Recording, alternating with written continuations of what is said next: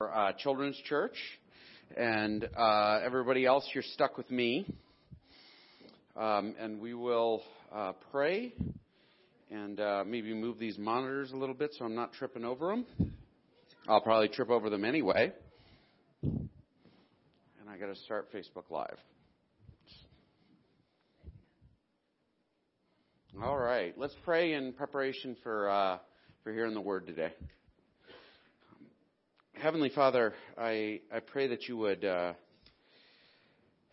I pray that you would be with us. I pray that you'd help us to um, to glorify you uh, uh, through the preaching of the word. I pray that you would help me to to not get in the way of that. Help me to um, point over and over and over again to to your Son, uh, to to Christ and and to your gospel. I pray, Lord, that that uh, the good news would um, season everything that that I talk about this morning. Um, and I pray, Lord, that, that folks would hear you, um, that, that your word would find places in their hearts, that, that you would um, help people encounter you and know you more through, through the preaching of the word this morning. In Christ's holy name I pray. Amen. Uh, we are going to be talking about 1 Corinthians 13 this morning. I did a wedding yesterday. Uh, Michael uh, got married. Some of y'all know Michael. He's the, the guy who sits over there. Um, and, and so I can say uh, with a great deal of confidence that we have witnessed an actual miracle. Uh, wow, that's all I got. I thought there'd be more laughter for that. That, uh, um, but we're very happy for him. And, and so I, I studied 1 Corinthians 13 all week, and I, or um, well, in preparation for for that service, and I, I decided that it would be a fun one to preach. So here we are. Um, and before I dive into that, actually, my uh, I, I I've read a bunch of things that have fit into the text this week, but not like I set out to read, you know, this will fit into the sermon. It was things that, that I happened to be reading and they jumped out at me. And, and this one has been in front of me all week and I, I took a photograph of it and I've gone back to it over and over again. Um, and, and it's this, uh, from this devotion I, I have. It was a book I had lost. I found it and I started from the beginning and was working my way through it. And and the third uh, installment had this this um, was, the series is written by a guy who's who's like a personal trainer, and so everything is about athletics, which which is very annoying. Um, and but as I'm reading it, he talks about um, the idea that um, people will set out, and especially this being my first sermon of 2019, right? People will set out with good intentions. How many of you all set goals? or resolutions this year. Um, what? This is a, it is not a resolution sermon. Um, but, but he said, you know, people will set these goals and they'll start out at it and they'll do really well for a very little while and then they run out of gas, right?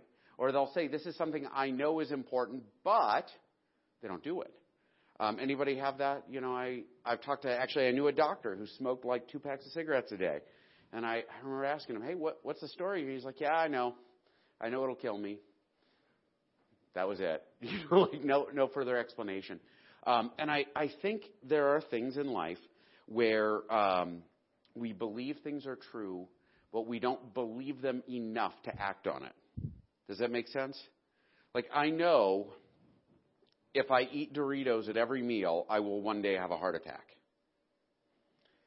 And I know it somewhat intellectually, but I don't know it enough to not eat Doritos at every meal. Right? Or, or put butter in my coffee or whatever. I mean, like, I, there are certain things I know are true, but they, I don't actually put butter in my coffee anymore. Um, and so, but, but there are all these things that we, that we, that we know we should be doing. Anybody have a list of those? Um, I should be doing this, and I know it would make my life better, but I don't know it quite enough to change, right? I, I it's amazing to me. I'll, I'll meet folks who suddenly like manage a diet because they have a heart attack. You know, but the time to manage your diet is before your heart stops beating. Everybody got that? Like, but it's not real to them until it happens the first time. Um, and so we're, we're diving into this text on 1 Corinthians 13, and, and very simple. A weak belief produces um, weak commitment right? Like weak belief produces weak commitment. um, is the idea that, that this guy puts forward, and it, it plays into this over and over again. Um, so 1 Corinthians 13, most of us have heard it at weddings. It is not a wedding passage at all. Got it? It is not about love. I, I've heard, I've said this a thousand times, and I, I think I've pontificated about it to Michael, and I'm pretty sure that's why he picked it as the passage he wanted in his wedding, um, because because because Michael's a wonderful young man. Um, but we're going to background here a little bit. Um, Paul planted this church in Corinth, and um, they were a church that was sort of perpetually plagued with trouble. Right? They they had false teachers, and they had infighting, and they had all kinds of silliness. Um, First Corinthians is a letter that Paul wrote that is kind of a grab bag. He is answering a letter where they said, "Hey, we got all these questions," and he's saying, "All right." I'm going to answer your questions. And so the whole First Corinthians is just him answering questions that they had asked and and it's a fun book. Eventually, I'll preach the whole book, um, but I'm not doing that today. Um, here we encounter um, the gifts of the Spirit, which is something that's in chapter 12. We're not going to dig into that, but this is where like um, the uh, the the church at the time they were fighting over which like manifestation of the Holy Spirit was the most important. And so some of them are like, yeah, I speak in tongues, and that's the most important thing. And you know, all y'all are less than me because of it. And then other guys are like, nope, I'm a prophet. And so you guys who speak in tongues, like you're secondary. Or, well, I perform miracles. I'm pretty sure the miracle guy, like he, he should he should win, right? Except that Paul says that prophecy is the big one, um, because that's speaking for God. Um, but but all of these guys are fighting back and forth, and Paul kind of addresses it, and he says, "Listen, speaking in tongues is cool and all. Um, it's not the most important thing. Knock it off." right? He says the most important thing is what, what grows the body, basically. Um, to summarize it, it is a really bad summary. I apologize. Read it yourself. You'll get a lot out of it. Um, also, like Paul talks about the fruit of the Spirit in Galatians that are a little different. Gifts are manifestations of the Spirit, and some people have some and some people don't. Um, the fruit of the Spirit is stuff that all of us have, right? It is something that is a byproduct of um, the Holy Spirit infesting our lives, like growing into us and changing us. Um, and it is something that, that should be present in the life of all believers. Um, it is uh, mostly some of y'all plant things occasionally, right? Or have historically planted once or twice. Um, when you plant, you're not planting for the joy of having fields full of things that grew. You're planting because there are these tiny little things that you come through and cut out and thresh and and and sell later, right? Like there is a fruit that comes off of your plant. I don't know, is it a fruit? It's a grain, isn't it? We're going to call it a fruit today, just cause, because I'm not a farmer. Um, but but this fruit that comes out of it, it's natural as a byproduct of the growing of these plants. I mean, it is there, um, and so um, we're we're going to get to that again. Like, just keep it in mind. Gifts are manifestations. Fruit is everybody. Um, so the central component of the Christian life here um, Paul is going to talk about is this foundational thing, and it is love.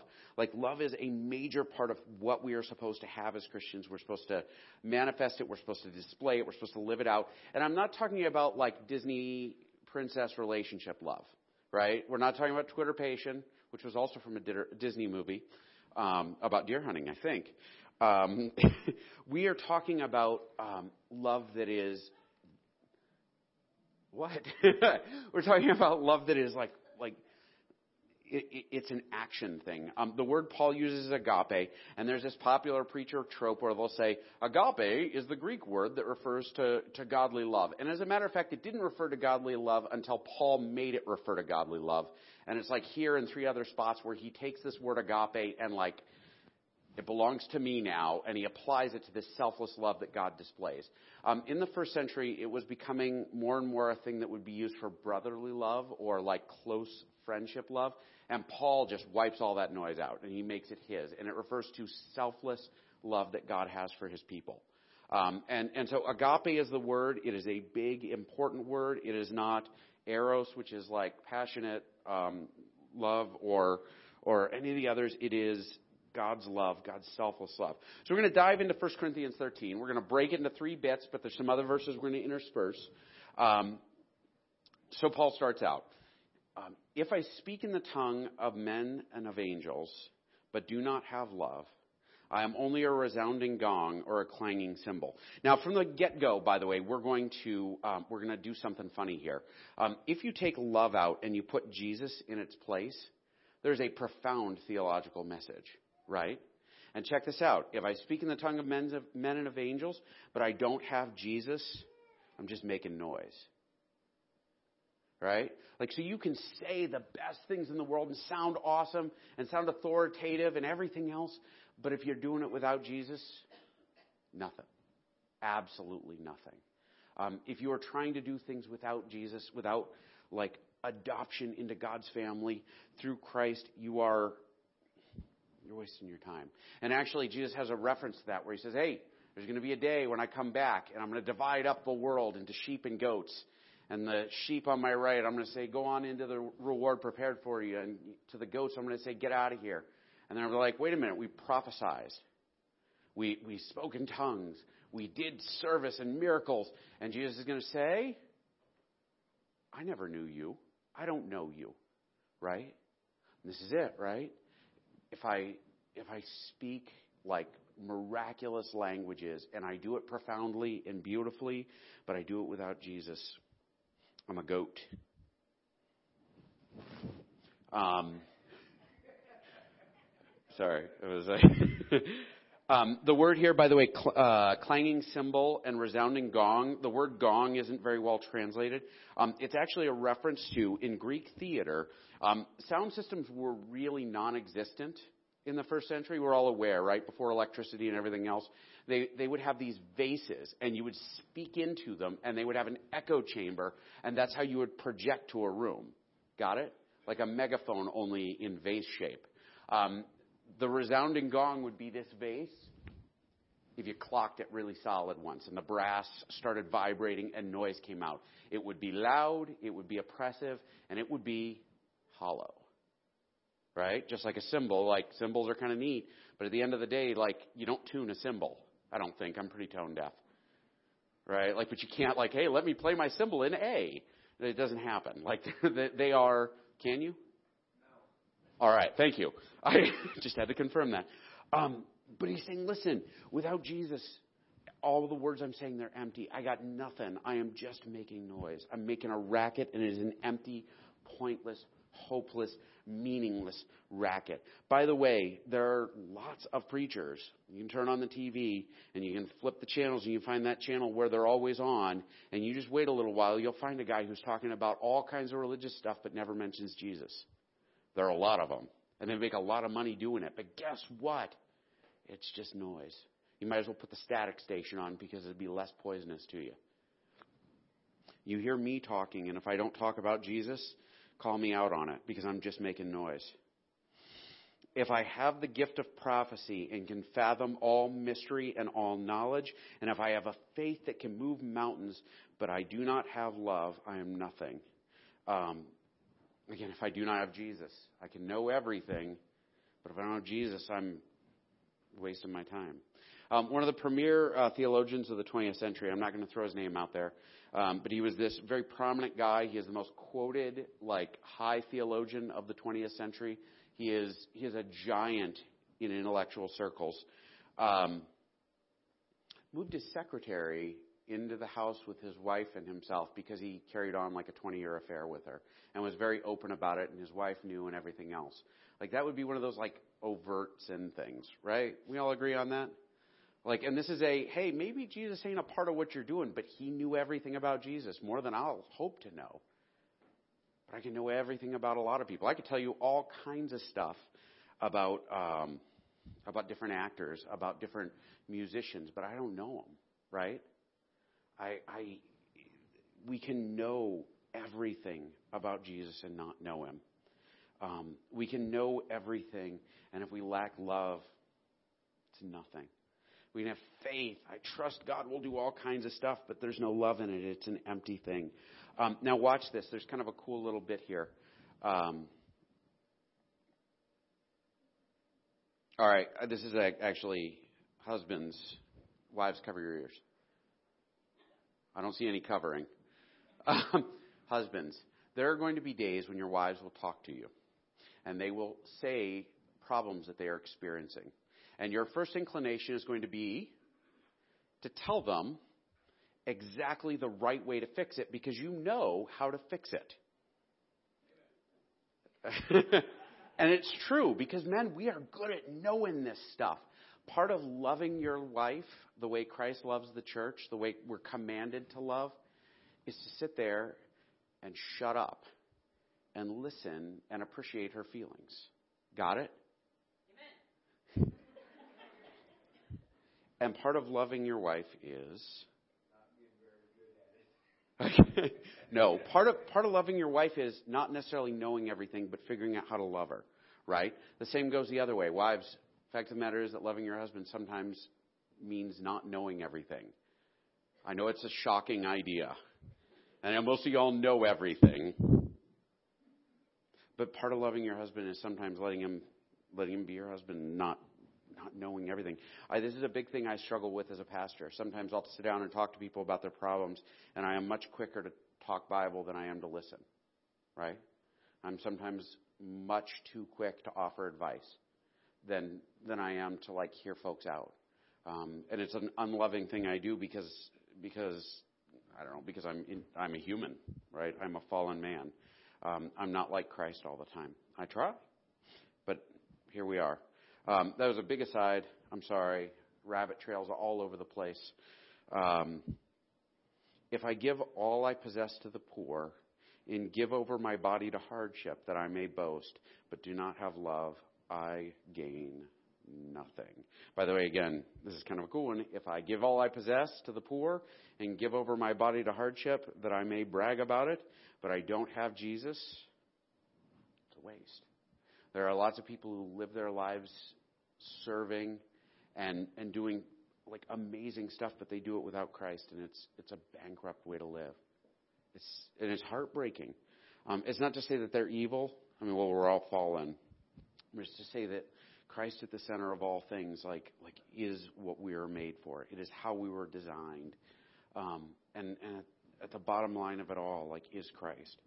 Um, that uh, give my body to hardship.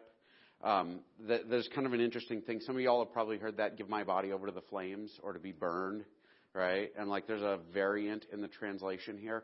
Some like early manuscripts say uh, give my body over to be burned or to be martyred. Um, older manuscripts suggest that this is probably a reference to selling yourself into slavery. Like, and it was a practice amongst first century Christians where they would sell themselves to slavery and they would take the proceeds and they would use it to help out a particular cause. Um, like, wow. But if you're that guy and you're doing it without love, you're still wasting your time. Man, that puts my whole thing at a, at a level of pathetic, doesn't it? Like, but at the foundation of it all, but at the core of it all, at the at the center of it all, like is Christ, is His Holy Spirit in us, and us loving folks. Well, I don't have strong feelings all the time, right? Love here is not a feeling. Got it? It is not twitterpated. It is not warm, squishy feelings in your chest. It is not I feel so good that I did this, I did that, or I feel so passionate about this person. It is an orientation in how we live where we are selfless, focused on the other person. Right? You see this with mothers. I, I sometimes tease mothers, and I am a bad person because of that. Um, but watching my wife get up to take care of our children at 2 o'clock in the morning while I continued to sleep selfishly, like taught me a great deal about what God's love is like right? Like I and I know there were days that my wife was getting up like, "Oh, why can't you sleep, you little monster?" And you know what she did? She wasn't feeling it, but she still got up, right? God loves us this way, right? Like where Eric, why can't you get this stuff right? Eric, why can't you get your life in order? Eric, why can't you stop sinning? Eric, why can't you? And he continues to come back and love me. And Christ still died for me, knowing that I would be a failure, knowing that I would struggle with sin, knowing that I would be a fallen man. He still died for me. Um, and this is the model that we're to follow. Hey, no high bar there, right? Um, uh, John gives us a great line. Dear friends, let us love one another, for love comes from God. Everyone who loves has been born of God and knows God. Whoever does not love does not know God because God is love. Um, why did I include this? I included this because um, this is straight up saying what this previous section is saying. Listen, if you know Jesus, if you are born of Christ, if you are a new creation in Christ, the natural byproduct will be love, right? Like it will emanate out of you. Love like warm, squishy feelings? Still no. It'll be love like, I will serve you. I will put my own needs aside. I will take my own desires and put them on the shelf in order to do right by you. I will look at you and see a child of God, not somebody who drives me insane. Right? Do we have people like that that we associate with other than me? Don't point. Um, like, we look and say, I love you anyway, and we serve. And, and, this is what he's talking about. This is a natural offshoot. Um, John goes on to say, This is how God showed his love among us. He sent his one and only Son into the world that we might live through him. This is love. Not that we loved God, but that he loved us and sent his Son as an atoning sacrifice for our sins. Dear friends, since God so loved us, we ought also to love one another. No one has ever seen God, but if we love one another, God lives in us and his love is made complete in us. Man, John nails it, doesn't he? Like I, I was studying and looking at cross references and I read John. I'm like, oh my gosh, this is it, right? This is what love is. Christ died for us. Like the model that we're to follow is this. It is sacrifice anything in service of each other. It is put our own needs. Um, mind you, like church is maybe not a, the easiest example to point to, but let's let's narrow it down to, to our close relationships. Um, anybody ever fight with somebody in their household over who gets their way? No. um, we live in a culture where my right is right, right, and like we should fight for what is mine. I should be happy. I should have what I want. I should be comfortable. I should. I should. I should. And it is the opposite of this. Actually, what John is teaching and what Paul is teaching is so unbelievably countercultural um, that, short of a miracle, I don't think any of us could manage it. Um, this is how we know that we live in Him and He is in us. He has given us His Spirit, and we have seen and testify that the Father has sent His Son to be the Savior of the world. If anyone acknowledges that Jesus is the Son of God, God lives in them and they in God. By the way, this is one of those weak commitments, strong commitments. Anybody can stand up and say, yeah, Jesus is the Son of God, right? Like even Satan can manage that, right? But this is a genuine confession. Like if I recognize that Jesus is the Son of God, and this is the God who placed the mountains, commanded stars to be hung in the sky, like the whole nine yards, I'm going to take that guy seriously, right? I, I was walking through Great Falls the other day, and I walked past a, a guy who was obviously um, high, and he was obviously about a foot taller than me and about 300 pounds and he was pointing, at, or he was talking to a woman who was pointing at me as I walked by and yelling and screaming, and that guy started following me. And I was walking down an alley because I didn't want to walk on 10th. And I'm walking, and I'm like, well, doggone it, that guy is following me. And you know what? I took that seriously. You know why? Because some guy smoking meth is probably going to beat me to death in an alley. And so you know what I did? I turned and I went out onto the main road. So I got away from the guy who had just walked out of the dumpster area behind this restaurant following me.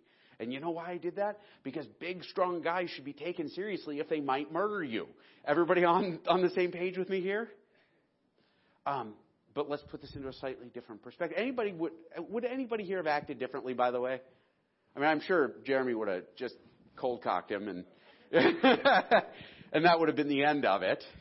And Ross would have stared him down and the guy would have run away. Um, suddenly, immediately sober. Um, but let's say like you're not superhuman. Anybody else moving quick to get away? Anybody else like being very cautious and checking over your shoulder to make sure the guy isn't broken into a run? I mean, like, this is the sensible, sane thing to do.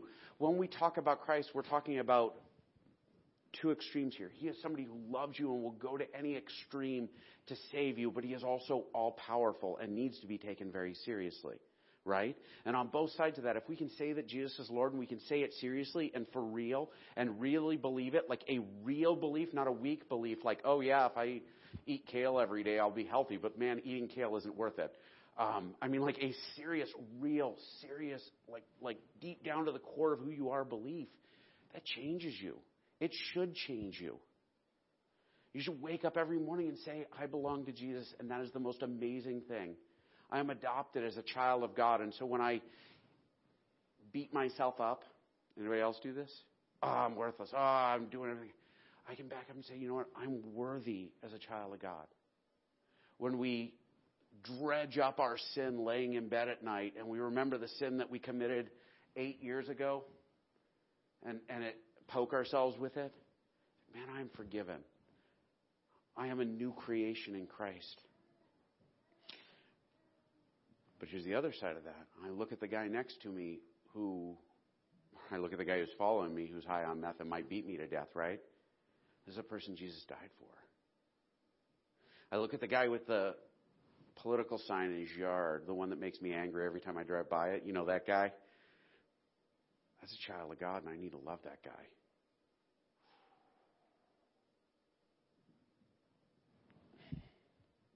This is how love is made complete among us, that we will have confidence on the day of judgment. In this world, we are like Jesus.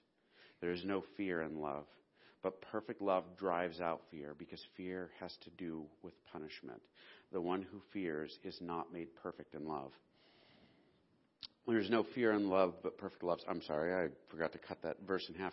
Um, to be like Christ to put aside fear in all things, but to know I belong to God. I am an adopted son.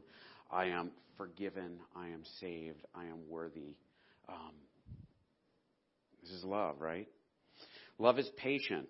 I'm going to insert Jesus is patient. Jesus is kind. It, he does not envy. He does not boast. He is not proud.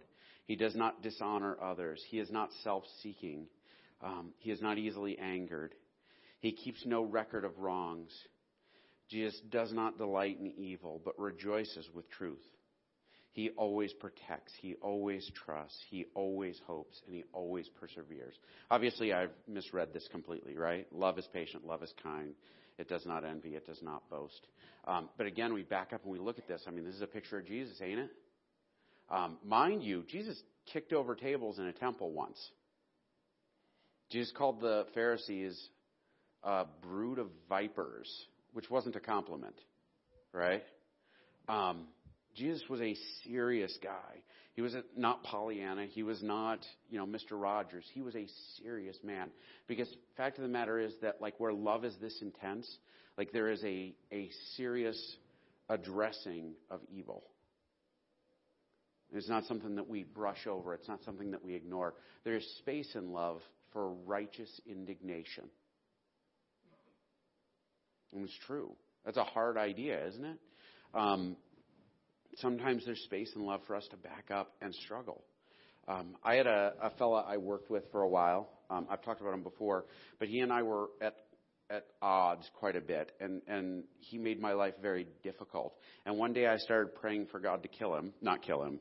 Uh, that's not accurate. That was way too quick. I was praying for God to set him straight in realizing that I was right and he was wrong. Um, and as I was praying about it, I had this thought in my head like, when this guy looks at me, does he see Jesus or does he see the guy who fights with him? And I realized, man, I don't love that guy. And I don't want to love him. And I, I was forced to change. And the more I loved him and the more I served him and the more I, I acted differently toward him, the more he changed. It was amazing. Um, but Christ in me was the most important part of that, and I didn't want to win some dumb fight and lose my standing before God or sacrifice my spiritual maturity or anything else. Like, I wanted to be right before Jesus, and that meant loving that guy. And I didn't want to, but I did. Um, folks, if you really want to like test yourself, put your name in there. Eric is patient. Eric is kind. Anybody want to keep going? Anybody feel good about that? Man, that's a mark that's impossible to hit, isn't it? I, uh, I read a great essay by a gal who was saying that she hated the Proverbs 31 woman because it was too high of a bar. And I'm like, man, I got to be like Jesus.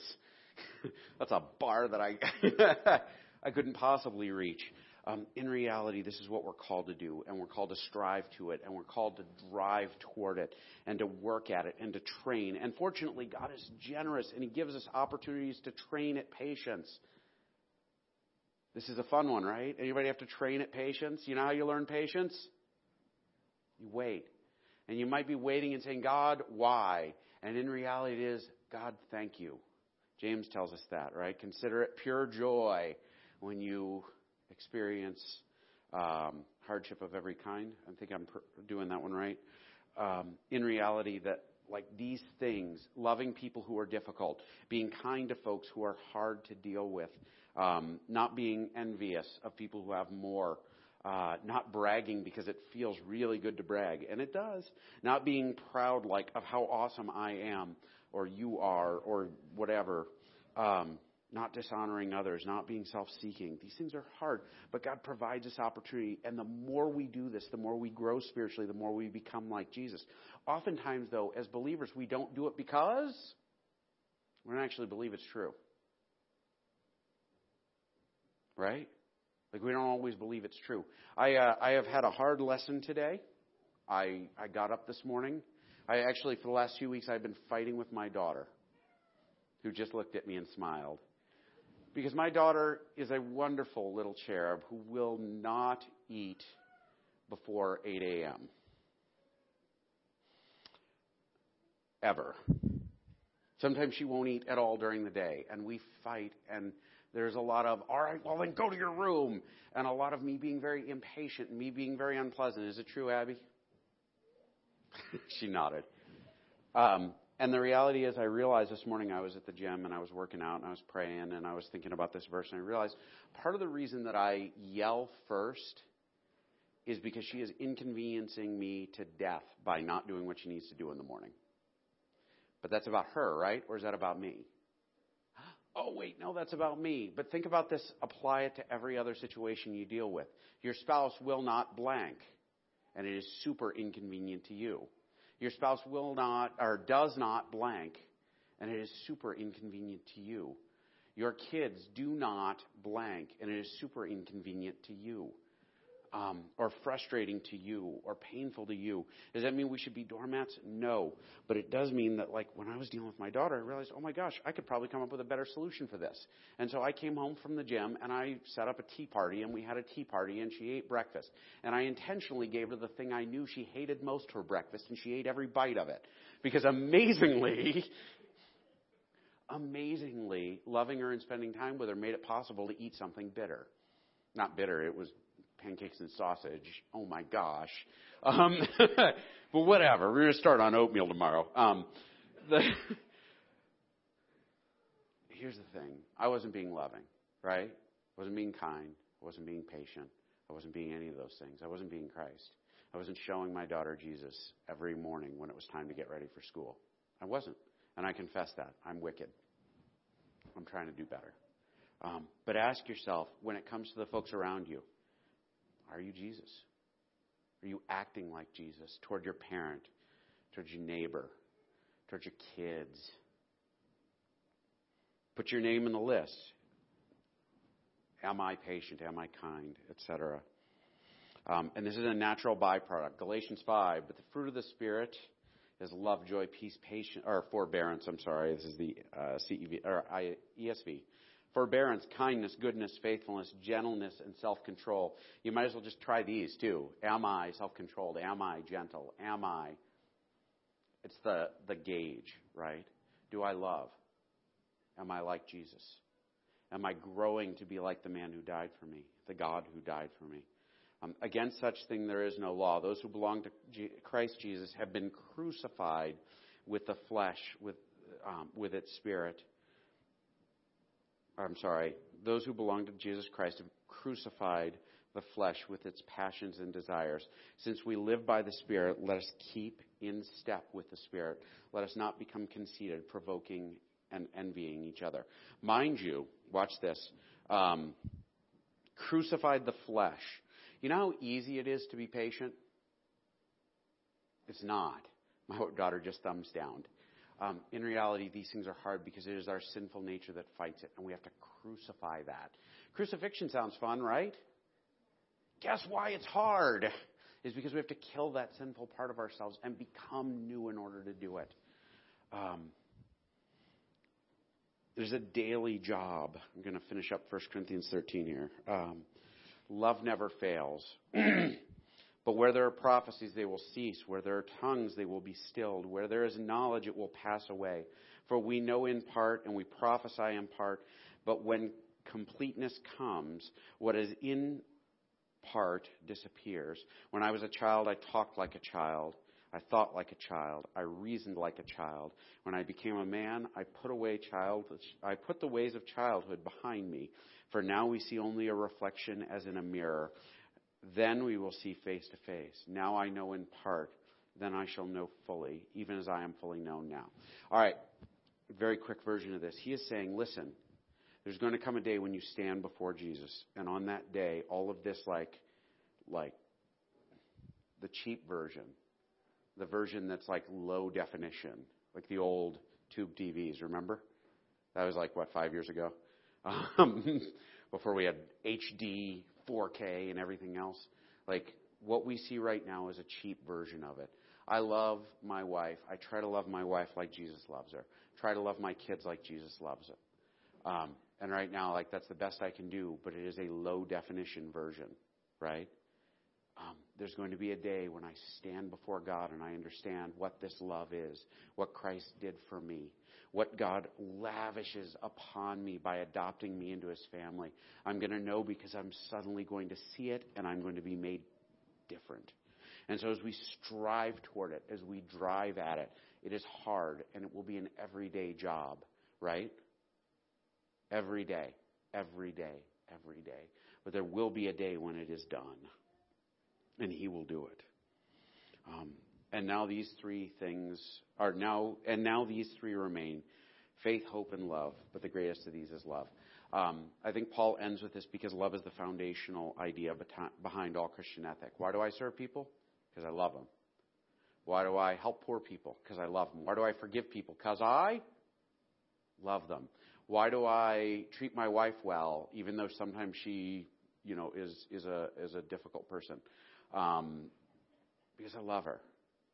Why does she treat me well? Because she loves me and learns very slowly, apparently. I, I